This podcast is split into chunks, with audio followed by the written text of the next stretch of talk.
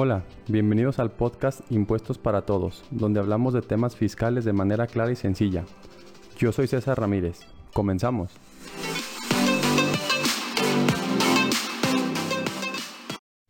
Hola a todos, ¿cómo están? Sean todos bienvenidos a este nuevo capítulo de Impuestos para Todos. El día de hoy vamos a platicar de la deducción de activos fijos. Primero vamos a comenzar definiendo qué son los activos fijos. Un activo fijo lo pudiéramos definir como que son bienes duraderos que tiene una empresa. Pudiéramos hablar de el mobiliario, pudiéramos hablar de los equipos de cómputo, los vehículos, la maquinaria, es decir, todas aquellas cosas que se compran para poder llevar a cabo las actividades de la empresa. Obviamente, al ser gastos o erogaciones que realiza una empresa, pues también tienen una implicación fiscal. Y eso es lo que vamos a platicar el día de hoy. Cómo se lleva a cabo el control o las deducciones de este tipo de activos fijos. Hemos de saber que al ser una deducción para efecto del impuesto sobre la renta, pues debe de cumplir con ciertas características, como todas las deducciones que hemos estado platicando a lo largo de estos capítulos, pues deben de cumplir con ciertas características. Y una de ellas es que sea estrictamente indispensable para el negocio. Es decir, que si yo me dedico a ser un abogado, no tengo por qué comprar una máquina de rayos X. La máquina de rayos X a final de cuentas cumple con ser un activo fijo, sin embargo para mi actividad no me es indispensable. Por lo tanto, en ese sentido, una máquina de rayos X para un abogado no le sería deducible. Obviamente para un doctor sí. Entonces, eh, tenemos que cumplir primero con este requisito de la indispensabilidad del activo fijo para yo poderlo deducir. Ahora bien, ¿qué otro requisito deberé de cumplir? Pues obviamente contar con el CFDI y hacer el pago si excede de dos mil pesos con cheque o transferencia o tarjeta. Entonces, básicamente deberá de cumplir los tres requisitos que hemos platicado que todas las deducciones deben de cumplir. El ser estrictamente indispensable, contar con el CFDI y haber hecho el pago si excedió de dos mil pesos con medios electrónicos. Pero eh, este tipo de activos tienen una particularidad a diferencia de los gastos normales de las empresas que se deducen dependiendo el régimen eh, en el que tributamos, ya sea de manera mensual o de manera anual, los activos fijos tienen la particularidad de que como son bienes duraderos, como decíamos hace ratito, pues también la deducción es una deducción un poquito más larga. No me van a permitir deducirlos en un periodo corto de tiempo. ¿Y quién va a definir este periodo? Pues la propia ley del ISR. En la ley del ISR eh, existe un capítulo donde nos habla de los, de los activos fijos que para efectos fiscales le llama inversiones y nos da una clasificación de activos fijos obviamente de manera muy general donde nos dice algunos porcentajes de deducción que vamos a tener con esos activos fijos. ¿Qué significa esto? Que si un activo fijo yo lo compro, la propia ley del ISR me dice que no lo voy a poder deducir de manera inmediata, sino que voy a tener que aplicarle el porcentaje conforme a la clasificación que, que la misma ley me da para efecto de poderlo deducir ese ejercicio. Por poner un ejemplo, en la ley del ISR me dice que cuando yo adquiera mobiliario y equipo, ese mobiliario yo lo voy a poder deducir al 10% anual. Es decir, si yo compro un escritorio el día de hoy que me haya costado 10 mil pesos, la ley del ISR indica que yo únicamente podré deducir cada año el 10% del valor de ese activo fijo que yo adquirí. Entonces, así es, sucede también con el equipo de cómputo, con los vehículos, con la maquinaria, con paneles solares. Entonces, es importante que conozcamos cómo funciona este tipo de deducciones para poderlas utilizar. Y vamos a dar un ejemplo para que conozcamos cómo funciona esto de la depreciación. Vamos a pensar que el día 15 de octubre del año yo compro una computadora que me costó 30 mil pesos masiva.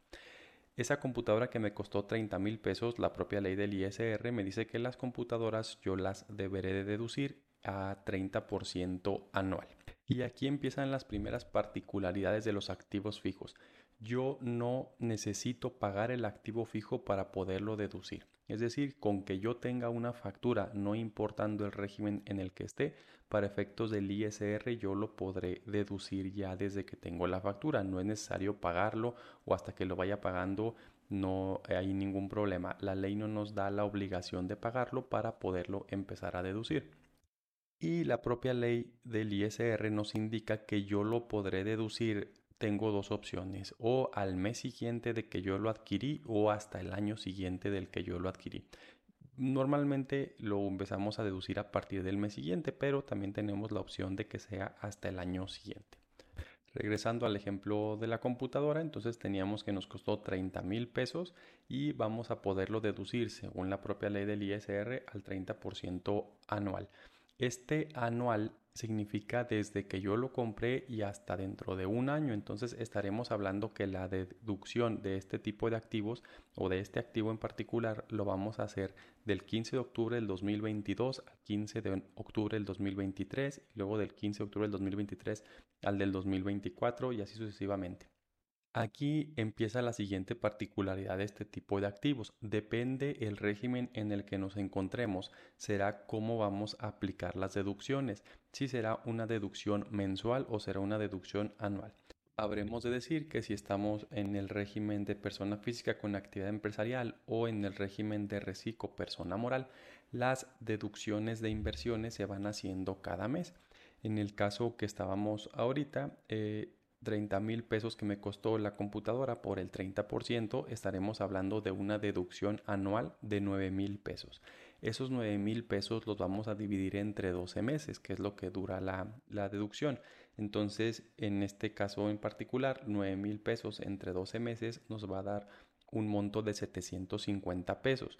Yo voy a poder deducir 750 pesos por concepto de deducción del activo fijo que acabo de adquirir. No importa, como les decía, si ya lo pagué o si no lo he pagado, yo a partir del mes siguiente, o sea, en noviembre, empezaría a deducir 750 pesos cada mes desde ahorita y hasta que se termine la vida del activo fijo. Entonces, esa es una particularidad en las personas físicas con actividad empresarial y la persona moral reciclo. Por su parte, en las personas morales del régimen general, como ahí no vamos deduciendo mes a mes, sino que es anualizado, ahí el cálculo lo, lo vamos a hacer por año. Es decir, voy a tomar en cuenta cuántos meses del año lo utilicé y esa deducción yo la aplicaré en mi declaración anual. También hemos de comentar que las deducciones de activos fijos tienen la ventaja de que se pueden ir actualizando. Cuando hablamos de actualizaciones en términos fiscales, hablamos de que se les aplica un porcentaje que va relacionado con la inflación desde que adquirimos el bien hasta el, hasta el periodo o el ejercicio cuando estamos ya deduciendo ese bien.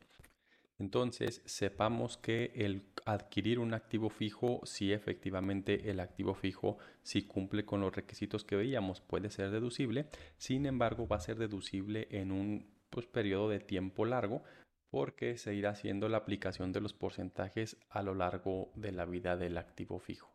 Bien, ahora hay dos errores muy comunes que me ha tocado eh, ver en la, en la práctica y básicamente va en relación con dos activos fijos, lo que son las pickups o camionetas de trabajo y los paneles solares.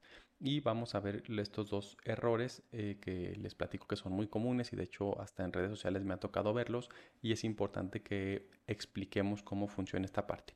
En el tema de la pickup me ha tocado ver muchas personas que dicen que las pickups son 100% deducibles y esta afirmación es pues tiene cierta realidad, pero cierta no. En relación con que son 100% deducibles, lo dicen o significa porque recordemos que los vehículos tienen un límite de deducción de 175 mil pesos. Entonces, en hace ya muchos años, pues los contribuyentes empezaron a pelearse porque las camionetas a criterio de los contribuyentes no eran vehículos. El propio reglamento de la ley del ISR te define lo que es un vehículo y la camioneta no entraba en esa definición de vehículo. Entonces pues, se fueron a tribunales y efectivamente la corte falló a favor de los contribuyentes diciendo que claramente las pick-up no son vehículos, por lo tanto no les aplica el tope de los 175 mil pero eso no significa que yo la pueda deducir al 100% como si fuera un gasto. No, nada más significa que no me va a aplicar ese tope, pero las pick-up también van a tener un porcentaje de depreciación. ¿Cuánto va a ser? Igual el 25%. Entonces, eh, si yo compro una pickup de 2 millones de pesos, yo no, no quiere decir que yo la voy a deducir los 2 millones de pesos en el mismo mes o en el mismo ejercicio, no. Significa que esos 2 millones yo los voy a multiplicar por el 25% y ese monto es el que yo podré deducir anualmente porque no me va a aplicar el tope de los 175. Entonces no confundamos, si efectivamente no tiene tope, pero no por eso quiere decir que yo puedo aplicar una deducción inmediata, por así llamarlo, del activo fijo. Deberá de seguir las mismas reglas de los demás, nada más con esta situación que no va a llevar el tope. Ahora, en el tema de los paneles solares es un poquito diferente porque ahí el porcentaje de deducción que me permite la ley del ISR dice 100%. Entonces también surge mucho la confusión donde se piensa que porque es 100% se va a deducir en el propio mes o en el propio ejercicio que se compren y no siempre sucede así.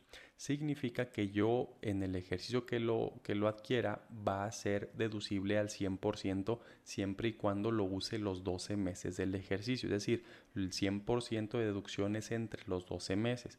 ¿Qué pasaría si yo estoy terminando el año, estoy en los meses de octubre o noviembre y adquiero unos paneles solares? Mucha gente pensará que como son deducibles al 100%, pues yo este ejercicio los voy a poder deducir todos.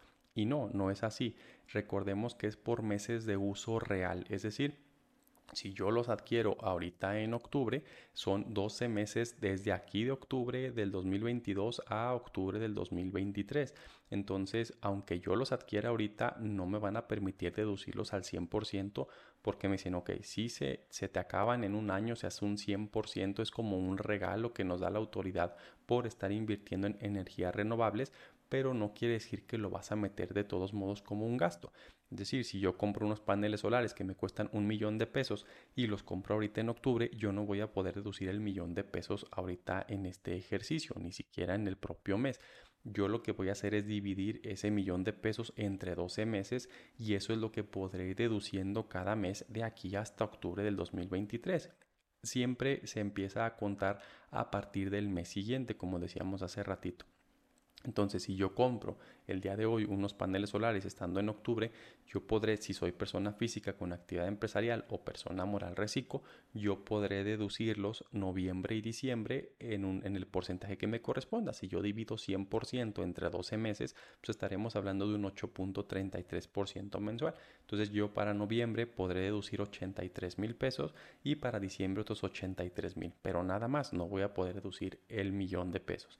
Y en los meses de enero, febrero hasta octubre, pues estaré deduciendo otra vez el 8.33 hasta que me acabe eh, el monto por deducir.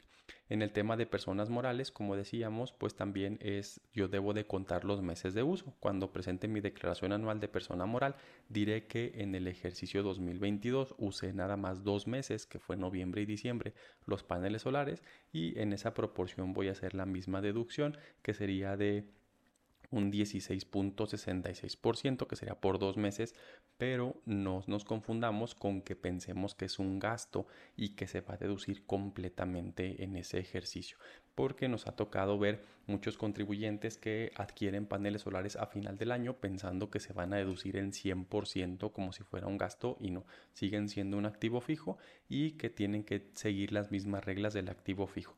Y aquí también, si no se ha pagado esos paneles solares, no importa, si se pueden empezar a deducir conforme tengamos la factura de este bien. Otra cosa que debemos de conocer con los activos fijos es que este nuevo régimen simplificado de confianza de persona moral se le dio una cierta ventaja o un cierto beneficio fiscal porque se le otorgaron a este tipo de contribuyentes unos porcentajes mayores de depreciación.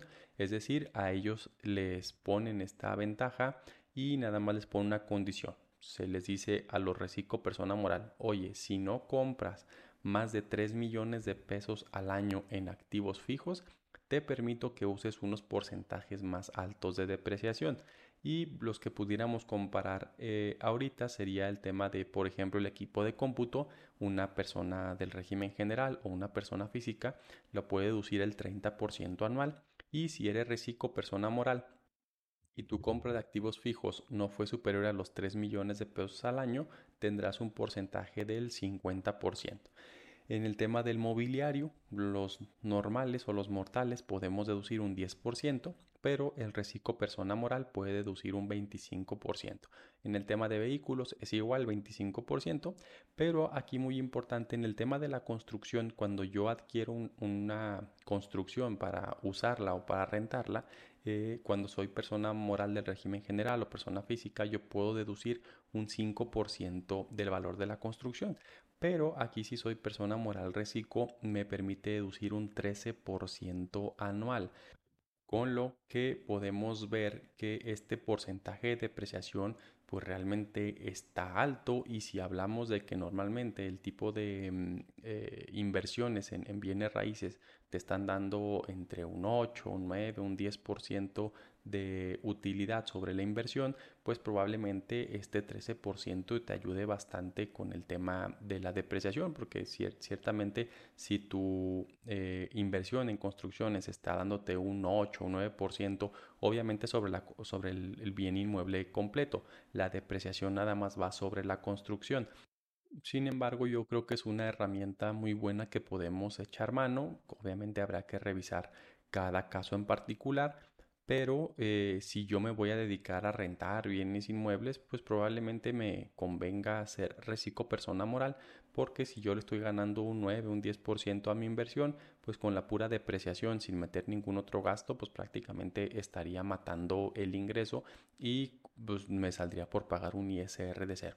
Obviamente habría que revisar cada inversión, habría que ver si yo tengo cabida en poder ser reciclo persona moral, porque recordemos que para poder ser reciclo persona moral, los socios de esa persona moral no deben ser a su vez socios o tener administración o control de otras sociedades y que los montos no deben ser superiores a 35 millones. Y también a lo mejor aquí hay que revisar con pinzas el tema del tope de la adquisición de eh, activos fijos, porque tenemos 3 millones.